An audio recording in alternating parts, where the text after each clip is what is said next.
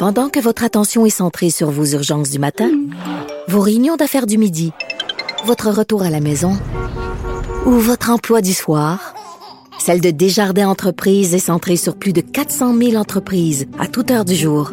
Grâce à notre connaissance des secteurs d'activité et à notre accompagnement spécialisé, nous aidons les entrepreneurs à relever chaque défi pour qu'ils puissent rester centrés sur ce qui compte, le développement de leur entreprise.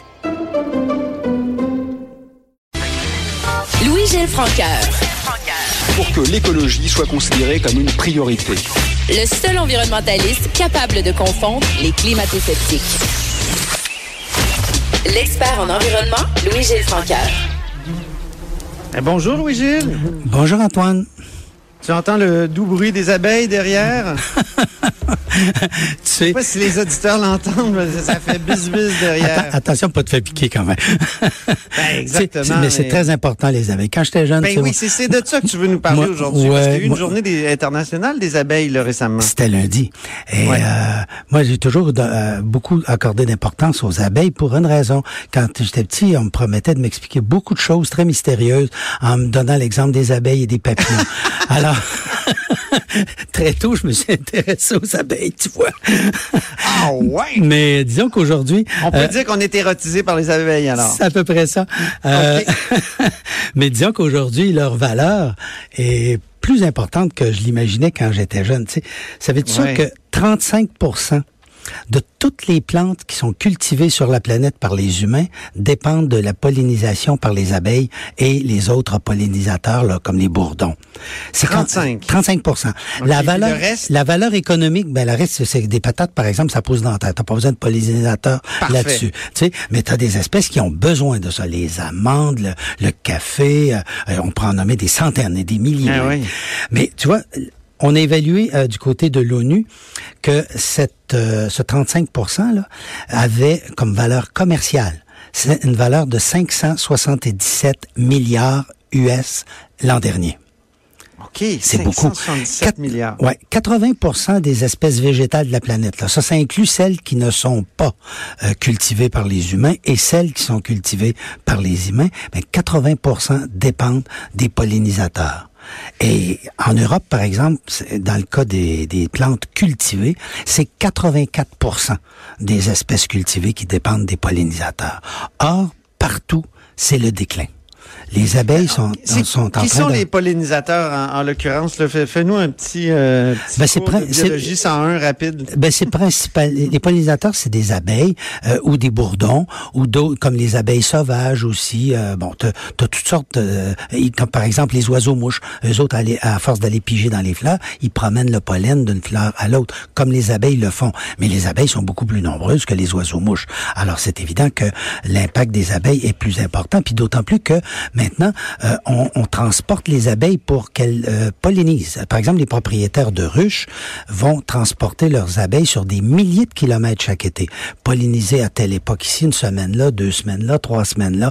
En Californie, par exemple, où euh, tu vois, on produit à peu près la moitié de toutes les amandes consommées sur la planète Terre. Oui. Bon ben, on manque d'abeilles.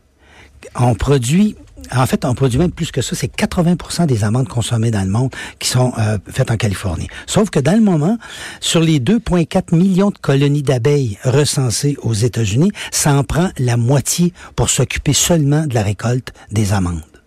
Et le prix pour déplacer une ruche et qu'elle serve pendant une semaine, c'était dans les années 2000 autour de 45 à 60 pièces. Aujourd'hui, ça dépasse le 200 dollars par semaine. Alors, ça donne une idée de la valeur critique pour les cultures. Tu as, des endroits, par exemple, comme en Pennsylvanie, où euh, on a d'ailleurs identifié le syndrome de l'effondrement des colonies en 2006 de façon scientifique. Là, euh, ben, dans des États comme ça, et surtout en Caroline du Nord, celui est encore plus important.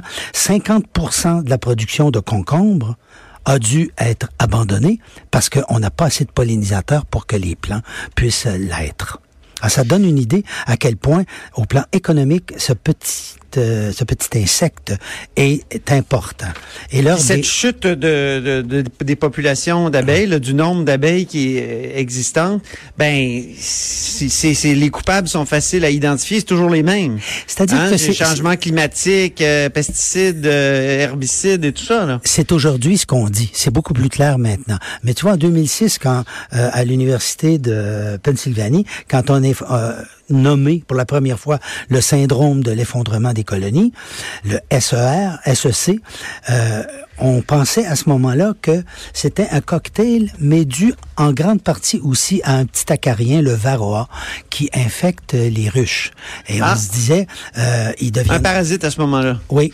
Euh, le para... Puis on, on, est capable de traiter ça, sauf que on s'est rendu compte qu'il y a des il y a des facteurs plus importants qui affaiblissent la ruche et la rendent vulnérable à ce petit acarien, le varroa. Par exemple, la perte d'habitat. Quand tu as des champs où tu n'utilises pas d'insecticides, il y a beaucoup de plantes qui poussent à travers, puis ces plantes-là ont des fleurs.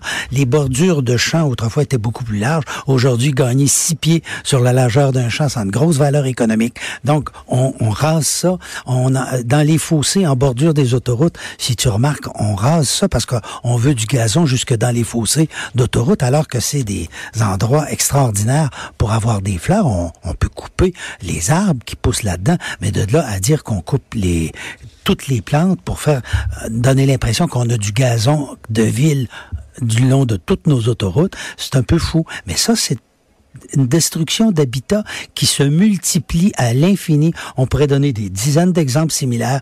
Le résultat, c'est qu'il y a de moins en moins d'endroits où ces petites ces, petites euh, abeilles peuvent se nourrir. Et Ajoute à ça les changements climatiques qui vont faire en sorte qu'un certain nombre de plantes vont être détruites parce que les territoires vont être trop asséchés en été, faute d'avoir suffisamment d'eau, c'est trop chaud. Bon, alors t'ajoutes au problème de la rareté des plantes nourricières. Et puis si tu ajoutes à ça un troisième facteur qui est l'usage des pesticides, alors là ceux-là, faut en parler. Dans les années, dans les années, il y a des spécialistes au, ministère de, l'Agriculture ici à Québec qui connaissent ça, mais il y en a un qui a été viré, Louis Robert. Exactement. Euh, il me semble. c'est grave, ça, là, Oui, on a une lueur d'espoir de ce côté-là. Mais tu vois, en, 2006, quand le syndrome d'effondrement des colonies... Pourquoi tu dis lueur d'espoir, en, juste en petite parenthèse? Ben parce que ça peut amener des changements dans nos règles d'usage des pesticides. Euh, par exemple, tu vois qu'en 2006, euh, on disait euh, peut-être que les pesticides connus sous le nom de néocotinoïdes, c'est des pesticides qui enrobent les, les graines de les semences. Alors, hmm. on n'a pas besoin d'arroser la plante, elle pousse en incorporant l'insecticide dans sa tige, ça monte jusqu'à la fleur, ça monte jusque dans le pollen et l'insecticide est absorbé par l'abeille. Dans le moment au Québec, là, 100% de tout le maïs est, est fait avec des grains qui sont enrobés de néocotinoïdes, donc un pesticide. C'est évident qu'à l'autre bout de la ligne... On mange ça dans notre blé d'Inde, là? Ben, c'est-à-dire, c'est pas du blé d'Inde destiné à la consommation humaine. Ah. C'est pour le blé d'Inde destiné à la consommation animale. Mais notre blé d'Inde à nous, lui? Euh, Celui-là, non, c'est pas permis.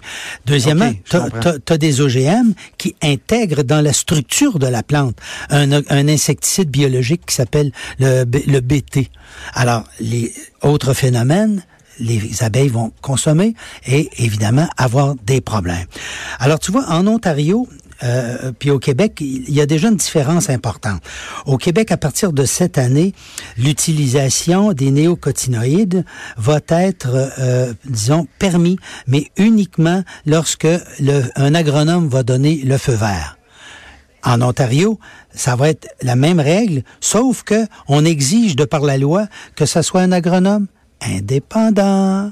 Ce qui n'est pas le cas, ah. ce qui est pas le cas au Québec, et c'est ce que M. Robert a dénoncé justement, c'est que ben il y a un, problème de conflit d'intérêts. Ici, les agronomes qui préconisent ou qui prescrivent les pesticides sont ceux qui touchent des bénéfices de la vente de ces produits. Alors, Mais ça, c'est absurde, là. je veux dire, ça serait, c'est ridicule. Moi, je, moi, je conçois que c'est même contraire au code des professions actuelles qui ben interdit le conflit d'intérêts à toutes les professions moi, je pense que le, le bureau qui s'occupe de, de, de, l'ordre des professions, là, je Ouais. comprends pas qu'il intervient pas dans le domaine des agronomes, parce que le code d'éthique des, des agronomes interdit les conflits d'intérêts. Et, et je comprends pas que on ne- on n'exige pas que l'ordre des agronomes passe à l'action et mette fin à ce conflit d'intérêts. Moi, Mais je ça, pense que plusieurs autre autres professionnels, Louis-Gilles, ont oublié qu'ils étaient là pour protéger le public. Ah, ça, je- Ils sont comme des, ils sont comme des, des, des organisations corporatives, au fond, qui défendent leurs membres, alors que c'est le contraire, là. Ils devraient défendre le public. En tout cas, ça serait intéressant de faire un examen de conscience sérieux et rigoureux sur cette oui. question. Ben, l'affaire te Louis concède ça. Robert, là, je pense que l'affaire Louis Robert, quand même, euh, Ben, c'est pour, les c'est- ça que je te dis que moi, avec le début des travaux sur cette euh, de cette commission parlementaire, Oui, qui s'en vient, oui. je pense qu'il je pense qu'il faut qu'on ait l'espoir que ces conflits d'intérêts se terminent et il faudrait que je pense on se pose des questions sur l'usage d'outils intensifs de pesticides dans les champs agricoles parce que quelque part c'est un suicide pour notre agriculture. C'est l'agriculture qui a le plus besoin des pollinisateurs et c'est elle qui les tue. Alors tu te dis euh, où est la logique les boys? Je pense qu'il y a un problème. Tu vois? Ben, je- Peut-être que c'est un cas de, de, de, Ben, de visa, visa le noir, tu as le blanc, là, parce que Ben, je pense qu'on veut, on veut évidemment contrôler euh, les, euh, les insectes. C'est normal pour, pour un agriculteur de vouloir le faire, mais il n'y a pas les bons outils. Ils n'ont pas les bons outils. ou- Mais c'est surtout la recherche. outils sont trop forts C'est surtout ouais, la recherche du profit à court terme.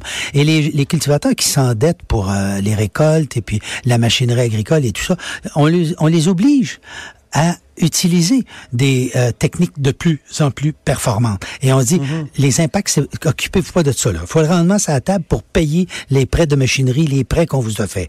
Alors, tout le monde est dans une espèce de course en avant et où on se pose pas la question à quelle vitesse le mur s'en vient-il? Et ça, ça Ah oui. pose effectivement un problème. Et, et puis ça pose aussi un problème pour les cours d'eau au Québec.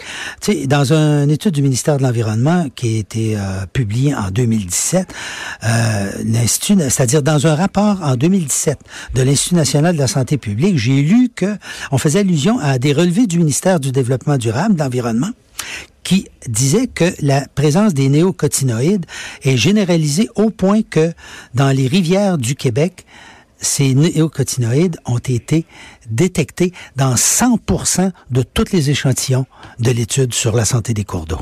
Ah oui, ah oui, je me souviens de ça. Mais là, c'est pas n- c'est pas n'importe quoi là. C'est pas c'est pas un petit peu, c'est 100%. Et ce sont euh, là, ça veut dire que ça affecte aussi la faune aquatique. Et puis Ouais. c'est- la- cette faune aquatique est mangée par d'autres. Alors c'est un effet finalement qui se généralise dans toute la chaîne alimentaire. Là aussi, il y a quelque chose qui s'en vient peut-être du côté d'Ottawa. Il y a Ouais. euh, une sorte de revision. Euh, euh, présentement, Ottawa euh, autorise 145 produits commerciaux à base Oui. de néocotinoïdes. Il n'y a rien qu'un qui n'est pas permis. Là, il paraît Ben, qu'ils s'en viennent avec une revision des règles là-dedans. Ben, il y a un peu d'espoir, mon cher Louis-Gilles. Merci infiniment. C'est à voir. Oui, on en reparle, on en reparle, puis il faut suivre ça euh, avec intérêt et se dire bzz, bzz, bzz ensemble. Oui, les Donc, importants, c'est important les abeilles pour beaucoup de raisons. Absolument. Louis-Gilles Francaire, donc ancien journaliste et expert en environnement qui était avec nous encore une fois ce mercredi. Et c'est tout, c'est tout pour nous à là-haut sur la colline. Merci à l'équipe. Et euh, vous écoutez Sophie Durocher qui suit avec On n'est pas obligé d'être d'accord. À demain.